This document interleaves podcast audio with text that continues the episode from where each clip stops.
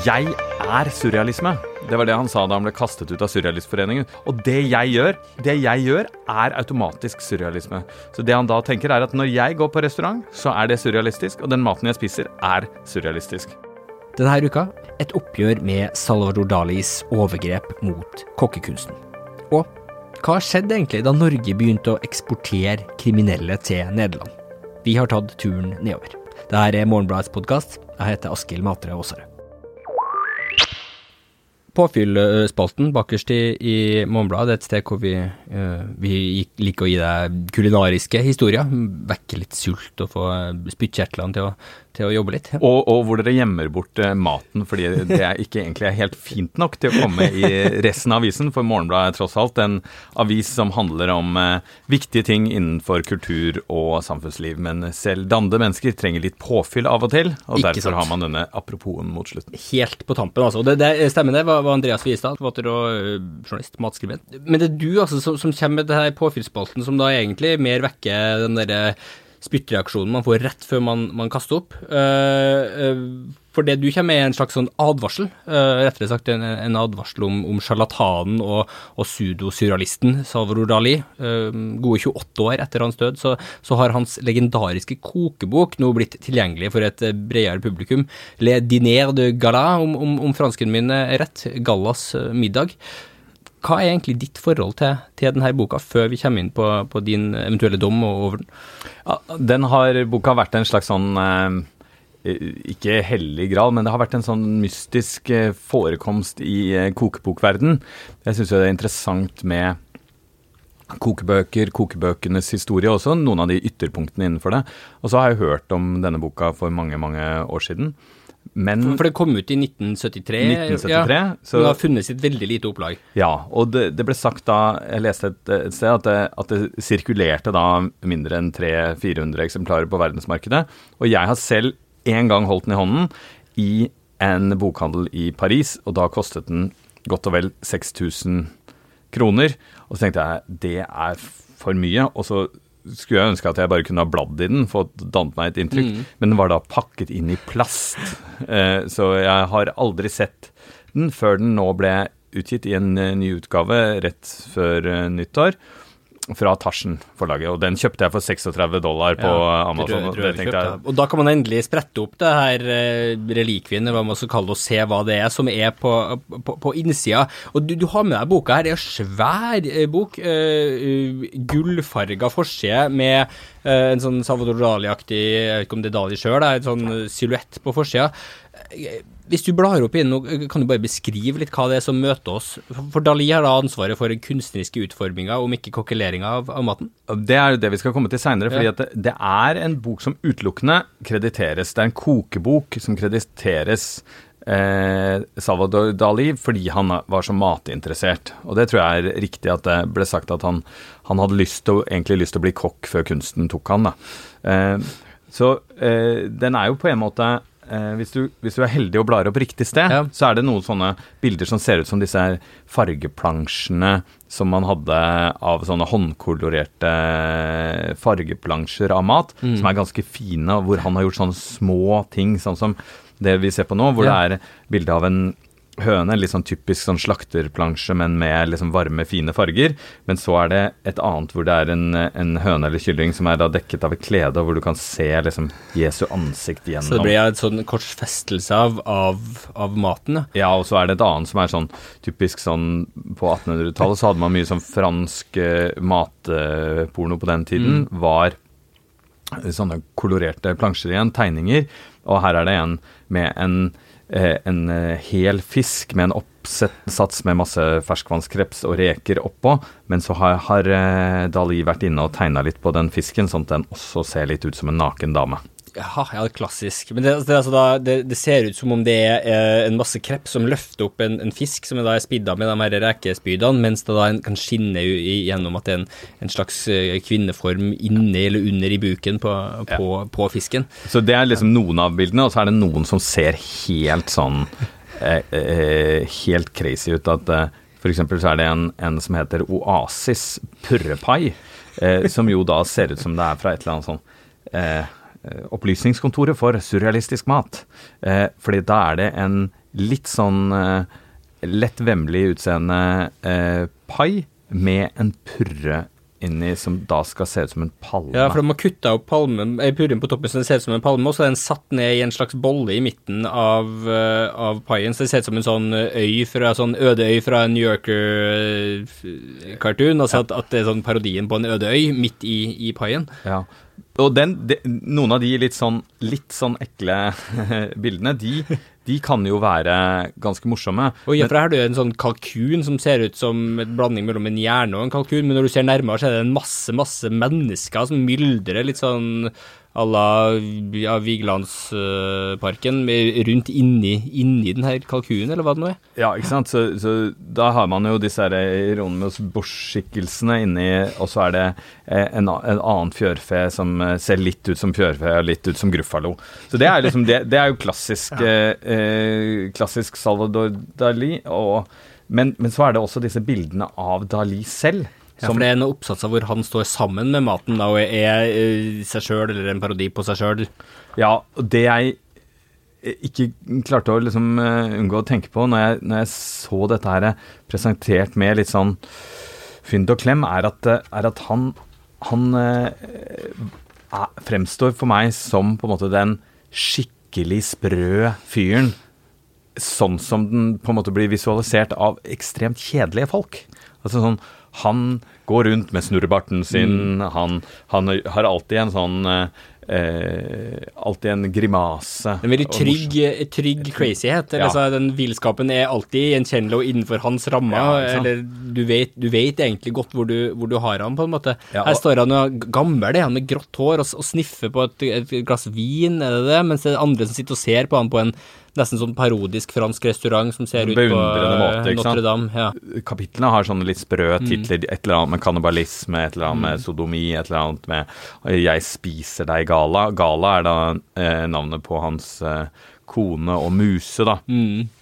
Men, eh, men ideen om hva det gode liv er, det er å gå og spise på en dyr restaurant med mye plysj og fajanse. Ja, for det, maten, selv om den da har blitt dandert så den ser veldig vanvittig ut, minner meg også litt, hvis du hadde fjerna de vanvittige elementene. Litt som mat ser ut i, i Tom og Jerry noen ganger. Liksom en stor, saftig kalkun, eller altså sånn fransk Det som jeg så for meg, var liksom det vi, inntrykket man hadde av fjong mat i, i, ja. i 1980. Ja, ikke sant. Dette mm. er er eh, som å komme inn i forestillingen om hva mat var, før man fikk den vendingen som mm. man har hatt de siste tiårene. Eh, da, var det, da var liksom den fineste maten, det var den eh, skikkelig dyr bordeaux-vin. Du ser mm. noen steder hvor det er liksom sånn magnumflaske med vin fra slutten av 1800-tallet og sånn. Og så kjempetykke eh, tykke ender, gjerne med noe uh, foie gras på toppen og noe, mm. noe trøfler. og det var liksom bare ideen om det gode liv var bare det, det, det dyreste penger mm. kunne kjøpe. Men, men, hvor var han egentlig da, du nevner jo litt om karrieren hans, hvor var han egentlig i, i karrieren sin når denne boka ble, ble, gitt ut? Det var jo på begynnelsen av 70-tallet, eh, eh, og han var eh, en, et ekstremt brand. Mm. Men det var vel ingen som mente at han lagde sine beste ting. Og han reproduserte jo veldig mye av de samme tingene. Det er sånn lower end Andy Warhol, på en måte. Liksom sånn litt bevisst på sin egen reproduksjon, men ikke helt sjølbevisst. Eh, han, han, har alltid Han vet hva som er de gjentagende trekkene sine, men, ja. men, men, ikke så kontroll på brandet sitt. Ja, kanskje ikke. Også, også at han på, på, en måte bare orienterte seg mot noe annet, fordi han sa at det jeg gjør er så mm. utrolig flott. Men han hadde jo da akkurat liksom gjort i stand eh, reklamekampanjen for Eurovision Song Contest og eh, noe sånn chupa chups godteri, du vet noen sånne ja, eh, kjærlighet på pinne ja. som man kan eh, kjøpe. Altså, eh, så han, han, var kunst og kommers, og samtidig i sitt privatliv så var det sånn at denne Gala, som han var gift med, som var hans mm. muse, mm. han hadde kjøpt et slott til henne som hun hadde bosatt seg i, og nektet han å komme på besøk med mindre han hadde fått skriftlig tillatelse. Så hun ville nærmest ikke vite av han, og han var eh, På den ene siden så dro han rundt og var jetsetter og spiste på ja. dyrerestauranter, på den andre siden var han et eh, nervevrak. Ja. Ja, så det begynte å, å, å, skinne gjennom et eller annet da, som ikke var den, den helt kontrollerte liksom, den, den fremstillinga av, av, av, Dali. Kanskje litt tristere, tristere skikkelse. Men, men du, når du skal vurdere boka, så sier du eh, det, det, er viktig å huske at uh, Dali var et frastøtende menneske, og at han i all hovedsak elsket det som i dag fremstår som, som frastøtende mat. Det er ganske harde, harde ord. Ja, og det er, det er, en, en, konklusjon jeg gjør litt som eh, på basis av et forsvar for Dali fra, mm. fra uh, George Orwell, som mente at man måtte huske at han både var en, et frastøtende menneske og en god kunstner. Men her er ingen, ingen, av dem det feltet, verken person eller det han da driver med i denne boka her. Ja, for det morsomme er jo at uh, kunsten oppfatter jeg som så som så. Det er ikke mitt, mm. uh, mitt hovedfelt. Og så har du disse her vanvittig stygge opplysningskontorbildene. og så har du det utvalget av oppskrifter, som jo er veldig konvensjonelt. Det er sånn eh, eh, Ikke sant, sånn farsert eh, fasan og eh, pølser fritto misto mm. Eh, og, og, og, sånne ting som verken er på en måte verken er veldig interessant eller, eller morsomt eller rebelsk eller ikke sant, sånn eh, små timballer med froskelår og sånn. Mm. Men det interessante er når man leser, finleser boka, og helt til slutt så står det Takk til alle kokkene som har laget maten. Så han har jo ikke vært på kjøkkenet Nei. en eneste dag. Han har ikke, antageligvis ikke skrevet et ord av det. Det står at uh, selve boken er skrevet av en, av en berømt kokk som ønsker å være anonym. og så at uh, for øvrig har vi fått oppskrifter fra de aller fineste restauranter. La Tour d'Argent, eh, eh, Maxim eh, sånne Men man får inntrykk av at han egentlig har kommet inn og dandert litt på toppen, eh, og så vandra spist litt av maten, og så vandra, vandra, videre? Ja, på en måte. Altså at han, eller at han ikke har gjort det en gang. At han, eh, at han har sagt sånn eh, At han har på en måte tenkt 'mitt liv', alt i mitt liv, og det sier han jo mm. flere ganger. Jeg er surrealisme. Det var det han sa da han ble kastet ut av Surrealistforeningen. Dere kan ikke kaste meg ut, det er jeg som er surrealist. Og det jeg, gjør, det jeg gjør, er automatisk surrealisme. Ja. Så det han da tenker, er at når jeg går på restaurant, så er det surrealistisk, og den maten jeg spiser, er surrealistisk. Men er denne kokeboka da, hva, hva er den? Er den liksom da et sånn historisk dokument uh, som, som, historikere altså kan studere, men som vi andre bør holde oss unna fordi det er direkte frastøtende? Eller hvordan skal vi bruke denne boka i, i dag, eller helvetes kokebok, som du vel omtaler den som, er den, skal, den, skal den fjernes fra hyllene? Nei, men det, den skal vel eh, brukes sånn som eh, de fleste kunstbøker eh, og Ikke sant.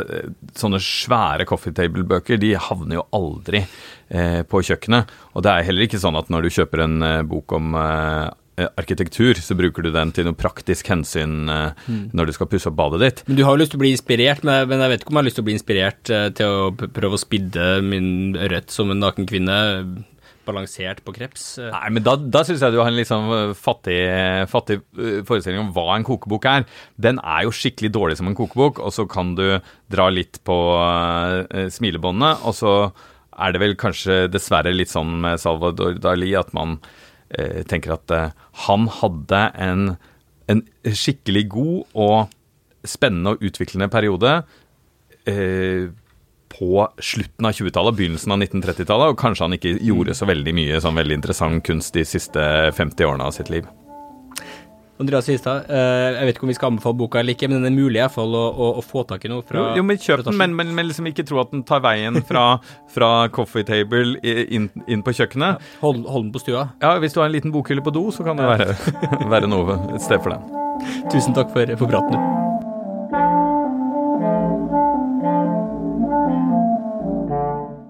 omfattende narkosmugling, Heimert laga bak radiatoren på cella og liberale nederlandske fengselsbetjenter. Er eh, Norgerhaven, Norges fengsel i Nederland, en eh, slags fristad for rus og smugling, eller redninga for det overbelasta norske fengselssystemet? Emma Tollersrud reiste nedover for å besøke anstalten Norge bruker 270 millioner kroner på hvert år. Hei, Emma. Hei. Eh, først, eh, for dem som ikke har, har, fulgt med, hva er egentlig det her eh, norske fengselet i, i, Nederland? Det er et fengsel som Norge leier av Nederland. Den avtalen ble inngått mellom daværende justisminister Anders Anundsen og eh, det nederlandske justisdepartementet. Eh, og det ligger langt ute på landsbygda i nordøst i Nederland, og der er det nå ja, rundt 240 norske, eller innsatte fra Norge som er sendt ned for å sone. Og det er et høysikkerhetsfengsel, eller lukka høysikkerhetsfengsel. Og det ble da gjort fordi vi, det ble ansett at vi har en veldig veldig lang soningskø, og at vi har for få plasser i Norge. For få varetektsplasser og for få lukka fengselsplasser, da, spesifikt. Og, og Nederland hadde ekstra fengsel Ja, og situasjonen i Nederland ja. er jo veldig spesiell, fordi der i gåseøyne mangler man eh, fanger, og har eh, Etter det jeg har forstått, så har halvparten av den nederlandske fengselsbetjentstanden mistet jobben, fordi de rett og slett det er ikke nok, eh, nok uh, fanger å vokte ja. på. Vokte Nei, over. Her, Pga. EØS-avtalen, antar jeg, da, så kan man da sende mennesker og varer og begge deler over, over grensene. Um, men du har altså blant annet så har du fått kontakt med tidligere fanger der, uh, for å høre deres tanker om situasjonen. De er ganske kritiske. De vi snakket med som var fra Norge, var ganske gjennomgående kritisk til mm. å sitte der, fordi de har eh, ofte vanskelig for å få besøk. Og de føler seg veldig glemt av eh, Norge. Mm. Eh, men så var det en ganske stor andel som er utenlandske statsborgere, hvorav noen er utvist fra Norge. Ja. Og for de så uttrykte de at det spiller nesten ikke så stor rolle hvor de sitter, om det er i Norge eller i hjemlandet eller mm. et annet sted i Europa. Um, og de foretrakk eh, veldig å sitte i Norgerhaven. Det som, som flere da nevner, det er at, at det, virker som det har, i hvert fall har pågått uh, utbredt handel med, med, rusmidler som smugles inn til, til fengselet her. Eh, hvordan, hva, altså, hvilke historier er det som fortelles der, om sammenligna med, med, med, med situasjoner sånn som det er i, i Norge? Mye av det uh, handlet om alkohol, altså at man mm. er rett og slett utrolig kreativ når man mm. sitter i fengsel. Uh, han ene jeg snakket med, sa at det er en MacGyver i oss alle, og han våkner når uh, fengselscelledøren lukkes. Og da er det snakk om å kjøpe, kjøpe saft eller fruktjuice og tilsette litt sukker, mm. kanskje gjær hvis de får tak i det, og sette det bak radiatoren og la det stå der jeg vet ikke, noen timer, en, en dag eller noe sånt. Og da gjærer det, og da kunne det bli ganske sterk eh, brennevin da, eh, av det. Men det her blir det ikke slått ned på? Altså, men, det, den, men, det var, for i Norge så altså, Det her kunne jo i teorien også skjedd i, i Norge? Ja, det, og det, det, gjør det nok. Jeg har ikke undersøkt alle fengslene i Norge, men, men, det, men, det, jeg fikk inntrykk av der, er at det var en litt annen holdning blant mm. betjentene, og det var det samtlige jeg snakket med, bekreftet. Mm. Eh, på godt og vondt. Det gjør at det er lite vold og trusler, og at mm. trivselen er ganske høy i, feng i fengselet. Men det gjør også at det flyter litt fritt, da. Og det er ikke sikkert eh, de som landet denne avtalen, eh, visste at dette kunne være en av konsekvensene. For Det virker litt som det er et sånt krasj mellom en uh, nederlandsk holdning og en norsk holdning, bl.a. Til, til rus. da. Ja, det, det, som jeg fikk eh, fortalt, og som jeg også hadde inntrykk av da jeg var der, er at eh, altså åpenbart eh, rus, bruk av rusmidler, cannabis og alkohol er også forbudt i nederlandske fengsler.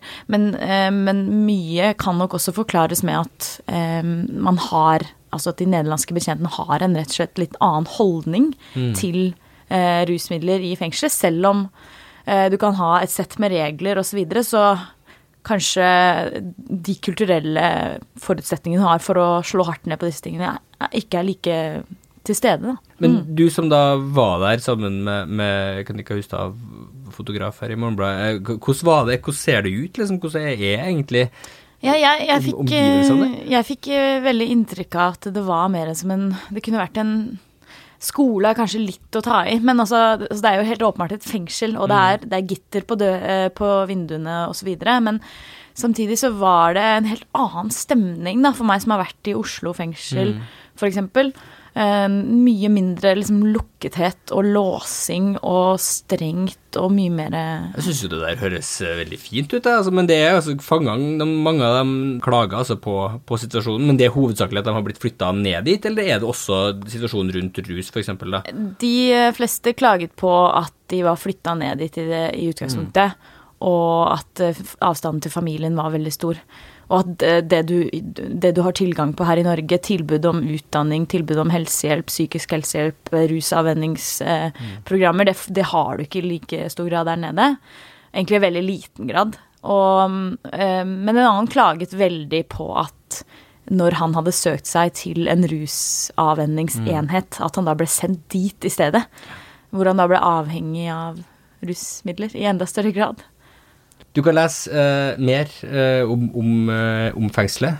spørsmålene rundt den, den, manglende kontrollen på, på fangenes kommunikasjon med, med omverdenen. Du kan lese den norske direktøren for fengselet sine, sine tanker i teksten, som du finner både på, på, nett og på papir. Du kan gå inn på, på morgenbladet.no og, og, finne der. I tillegg kan du se fotograf Katinka Hustad sine veldig flotte bilder derfra. Emma, tusen takk for, for praten, du. Tusen takk. Liker du det du hører her på Morgenbladets podkast, eh, så fortell veldig gjerne venner og familie om oss. Og om du går inn på iTunes og gir oss en hyggelig tilbakemelding der, så hjelper det oss en hel masse. Musikken du hører i bakgrunnen nå, er laga av Beglomegg og Ådne Meisfjord. Jeg heter Askild Matre Aasarød. Vi høres.